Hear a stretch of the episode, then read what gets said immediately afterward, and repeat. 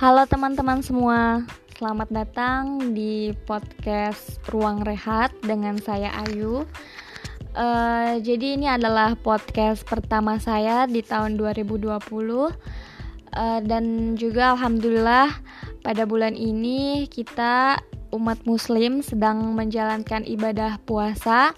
Dan sebentar lagi kita akan merayakan hari raya Idul Fitri Uh, semoga kita semua selalu diberikan kesehatan dan kelancaran dalam menjalani semua aktivitas.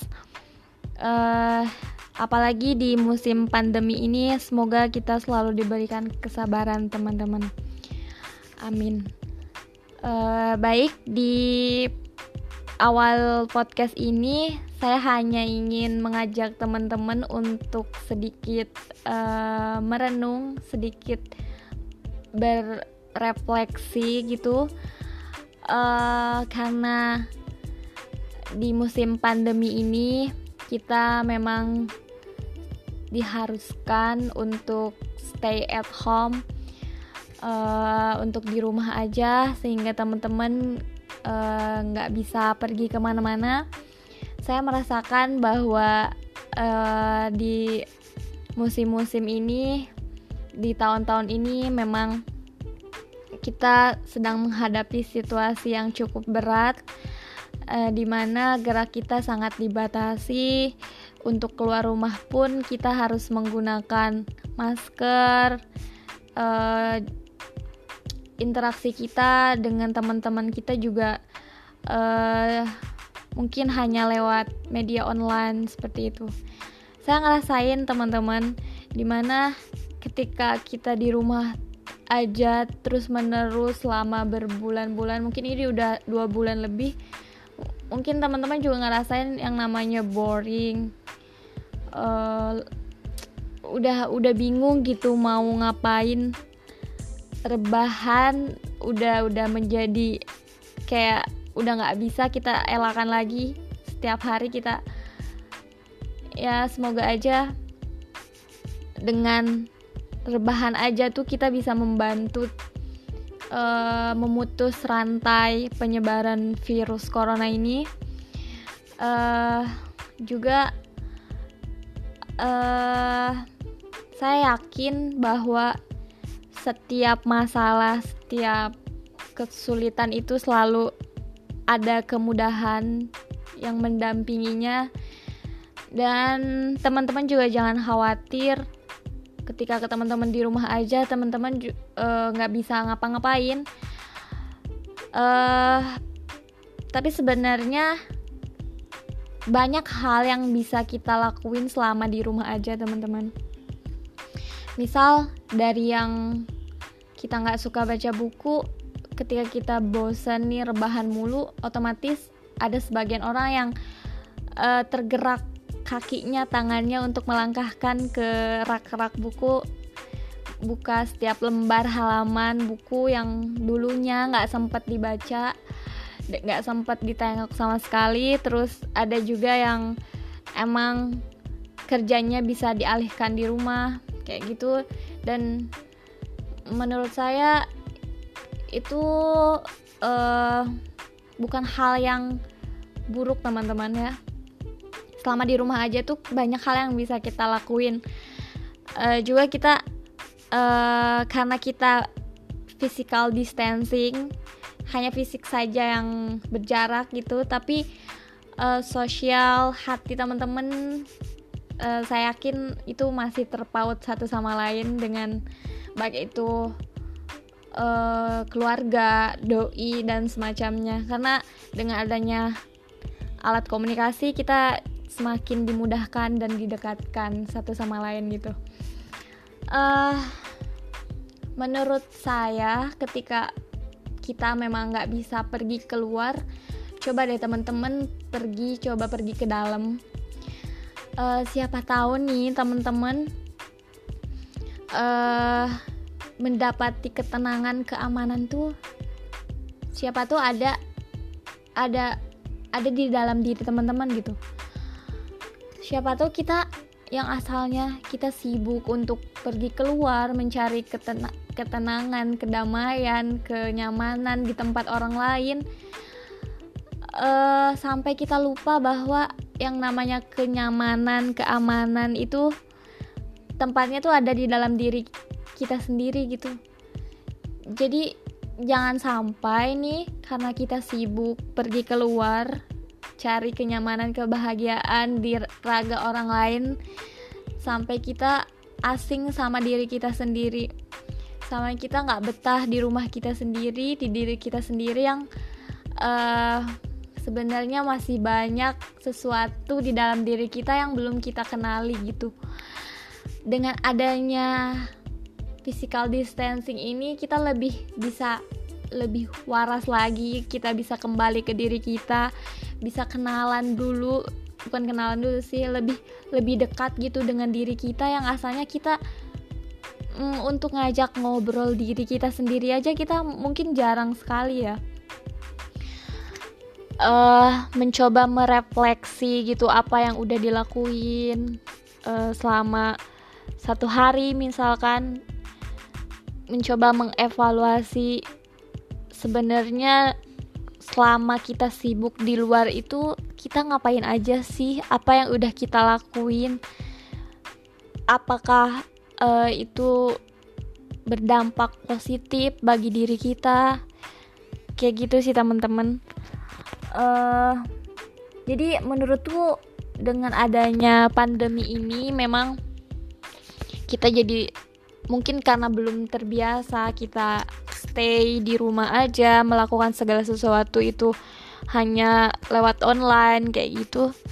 Tapi kalau kita berpikir secara positif dan bisa merefleksi uh, setiap makna, setiap uh, hikmah di balik setiap kejadian, saya rasa teman-teman juga um, lama lama kelamaan itu akan menikmati uh, kesendirian, kesepian, ke lama-lama teman-teman akan bersahabat dengan semua itu dan akan mendengar isi dari keramaian itu lewat teman-teman tuh sendiri gitu. Iya, setelah sekian lama teman-teman uh, sibuk di luar, teman-teman mungkin nggak pernah ngedengar bahwa diri itu diri kita tuh pengen pengen ditengok gitu sekali-kali. Pengen diajak ngobrol. Selama ini tuh pengen diajak uh, berefleksi gitu bermuhasabah istilahnya. Kadang kita lupa untuk untuk diam sejenak merenung gitu teman-teman. Ya semoga aja bumi kita segera pulih teman-teman sehingga kita bisa lebih lagi ber uh, bermanfaat bagi sesama gitu ya lebih menjadi manusia yang lebih baik lagi, lebih bijak lagi dalam menggunakan waktu, kesempatan seperti itu teman-teman. Uh, karena sebentar lagi Idul Fitri, saya ingin mengucapkan uh, mohon maaf lahir batin. Uh, semoga teman-teman juga sehat lahir batin, bahagia selalu lahir batin.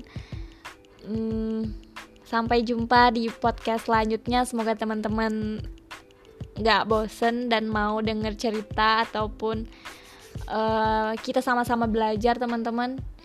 Kita sama-sama belajar. Hmm, sampai jumpa di podcast selanjutnya. Doakan semoga bisa konsisten bikin podcast ini setiap hari. Kalau gitu, Dadah teman-teman.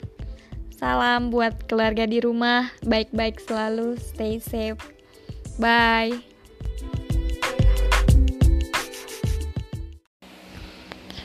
Halo teman-teman semua.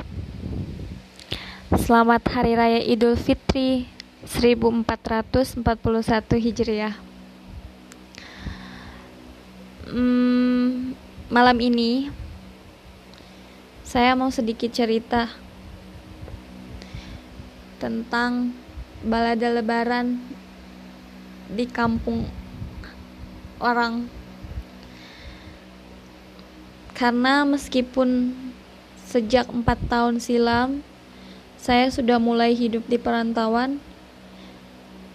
Namun baru tahun ini saya merayakan hari raya Idul Fitri jauh dari keluarga tua saya adik-adik saya keluarga saya. Saya hanya bisa mengucapkan dan merayakannya lewat media online. Tapi nggak apa-apa.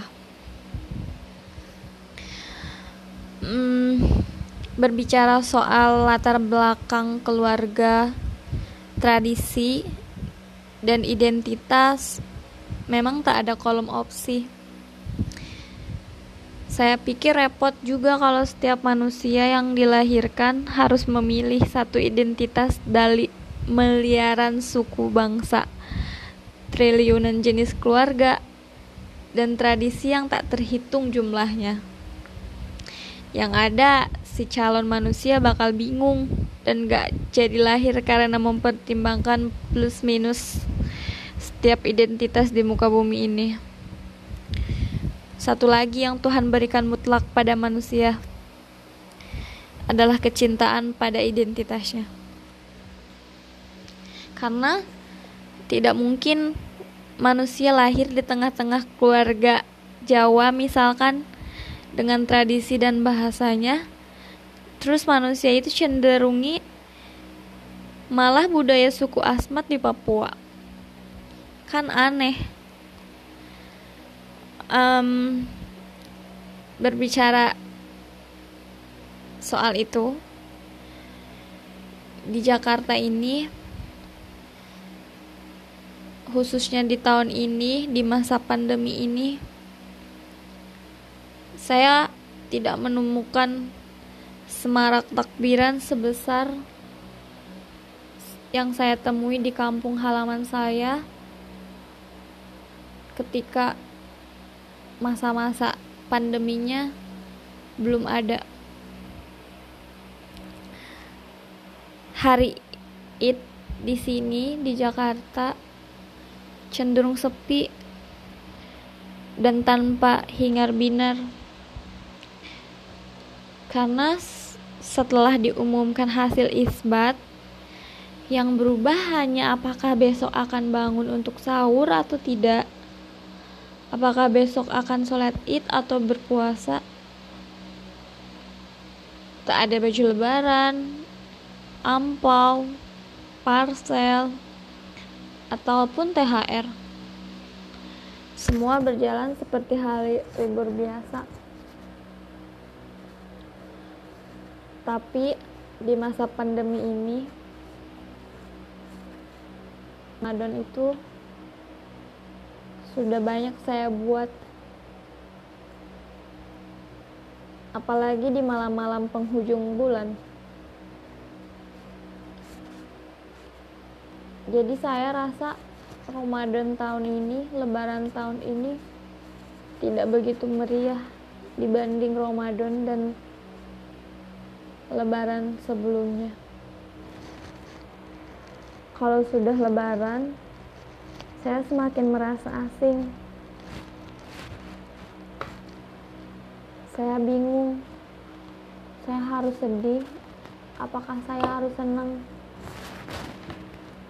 Apakah saya harus sedih karena saya harus meninggalkan bulan yang penuh mulia? Ataupun saya harus senang karena saya bisa kembali dalam keadaan suci hmm. tapi warna lebaran yang berbeda di tahun ini memperluas pandangan saya bahwa di masa pandemi ini menyadarkan kita untuk tidak jadi manusia yang egois. Mungkin tahun sebelumnya ketika kita bisa beraktivitas seperti biasa, ketika orang-orang merayakan lebaran dengan penuh kemeriahan, kita lupa kita tidak merasa kehilangan akan pergi dan berlalunya bulan Ramadan.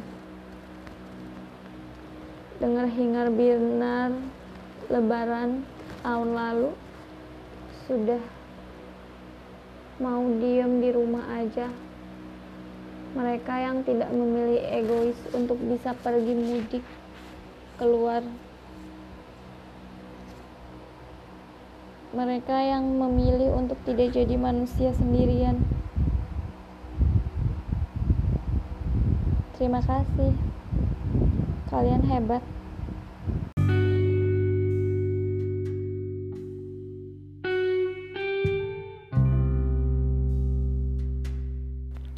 Semua, memasuki bulan kelima dari tahun 2020 saya sudah genap berusia 23 tahun.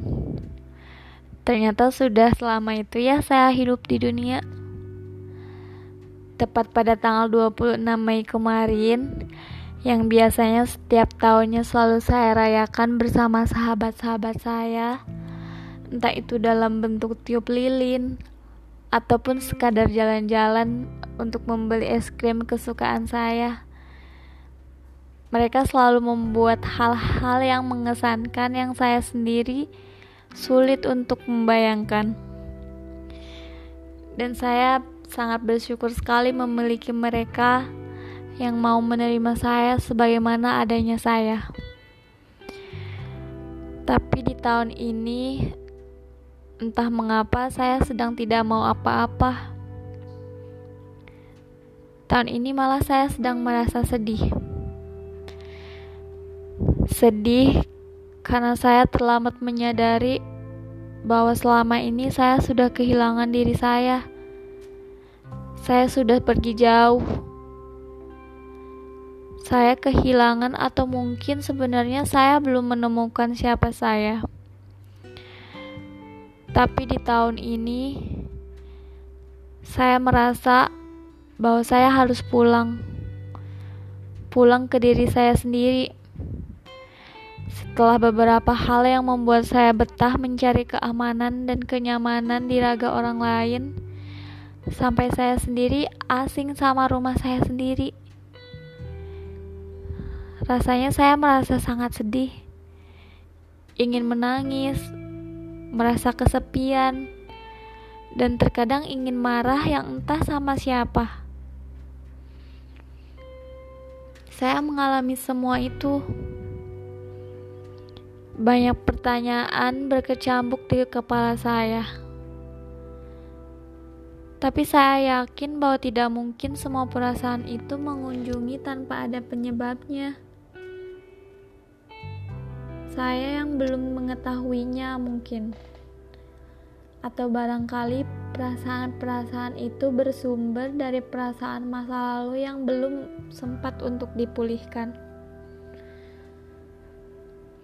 Mungkin karena kesedihan karena penolakan, sendirian kesepian karena kehilangan atau kemarahan karena keperpisahan.